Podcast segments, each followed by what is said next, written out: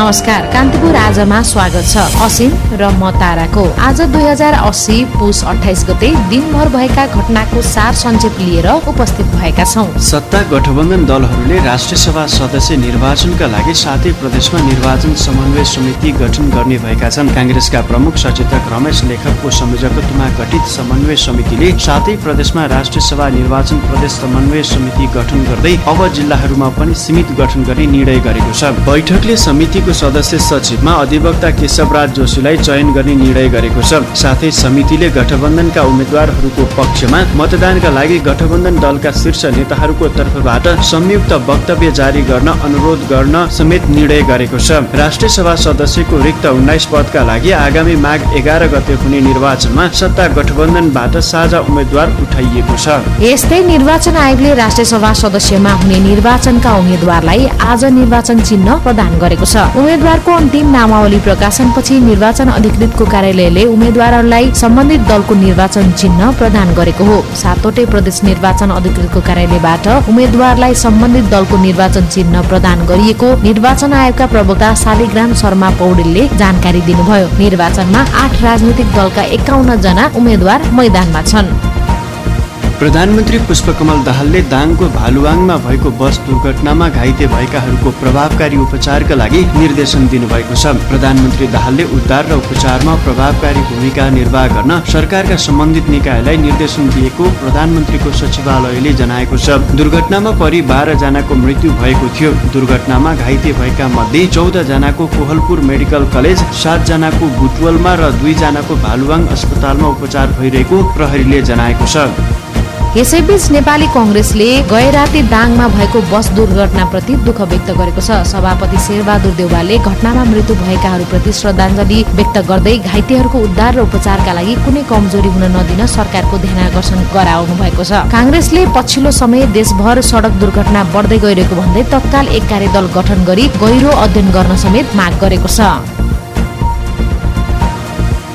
उपप्रधान तथा गृहमन्त्री नारायण काजी श्रेष्ठले नेपालमा विकास र आर्थिक समृद्धिका लागि सुशासन पूर्व शर्त भएको बताउनु भएको छ। उहाँले नेपालमा राजनीतिक परिवर्तनसँगै विकास र समृद्धिका क्षेत्रमा सकारात्मक काम भएको बताउनुभयो। नेपाल हस्तकला महासङ्घको आज ललितपुरमा आयोजित त्रिचालिसौँ वार्षिक साधारण सभामा उप प्रधानमन्त्री श्रेष्ठले आर्थिक सुशासन कायम गरेर आर्थिक विकास र समृद्धिको लागि अगाडि बढ्नुपर्ने बताउनुभयो।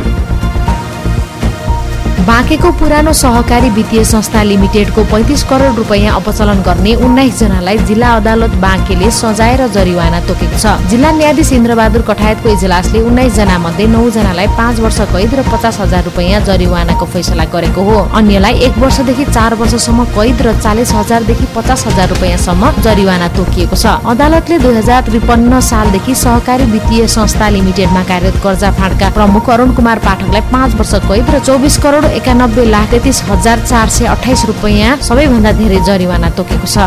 चितुनको नारायणगढ मुगलिङ सडक खण्ड स्तरोन्नतिको काम समयमै नसकिएपछि करिब तिन साता समय थप गरिएको छ। नारायणगढ मुगलिङ सडक खण्ड अन्तर्गत ट्विन खोलामा पुल बनाउन चट्टान पहाड काट्ने काम नसकिएपछि माघ बिस गतिसम्मको लागि समय थप गरिएको हो। सो क्षेत्रमा मध्याह बाह्रदेखि चार बजेसम्म दैनिक चार घन्टाका लागि यातायात बन्द गरेर काम हुँदै आएको छ। ट्विन खोलामा चट्टान फोर्ने काम आज सम्म सक्ने गरी कार्यतालिका बनाइए पनि नसकिएपछि माघ बिस गतिसम्मलाई समय थपिएको नागढुङ्गा मुगलिन सडक योजना पश्चिम खण्डका सूचना अधिकारी कृष्ण आचार्यले जानकारी दिनुभयो। सङ्क्रान्तिका दिन माघ एक गते भने यातायात बन्द नहुने आचार्यले जानकारी दिनुभयो।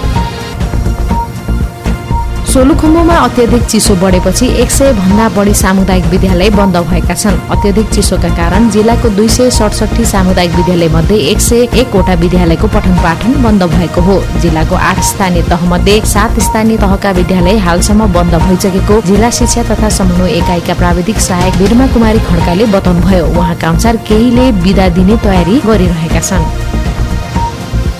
ताइवानमा आज नयाँ राष्ट्रपति पदका लागि मतदान भएको छ। राष्ट्रपतीय निर्वाचनको लागि तीन उम्मेद्वार चुनावी मैदानमा छन्। सत्तारूढ डेमोक्रेटिक प्रोग्रेसिभ पार्टी डिपिपीले वर्तमान उपराष्ट्रपति विलियम लाईलाई राष्ट्रपतीय निर्वाचनमा उम्मेद्वार बनाएको छ भने विपक्षी दल कुमिन्ताई केएमटीले ताइपेईका मेयर हो यु इहलाई उम्मेद्वार बनाएको छ। अर्को पार्टी ताइवान पिपुल्स पार्टी टिपिपीबाट को ओएनजे प्रतिस्पर्धामा छन्। ताइवानमा प्रत्यक्ष निर्वाचित राष्ट्रपतिको व्यवस्था छ।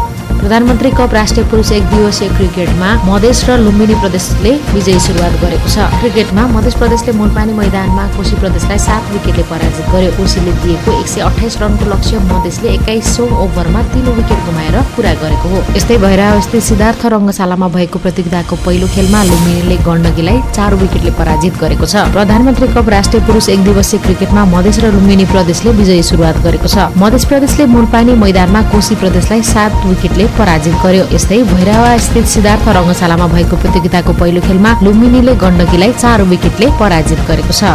आजलाई कान्तिपुर आज यति नै। भोलि पुनः दिनभरका प्रमुख घटनाक्रमहरूको सङ्गालो लिएर आउने नै छौँ। तारा र असिमलाई बिदा दिनुहोस्। नमस्कार।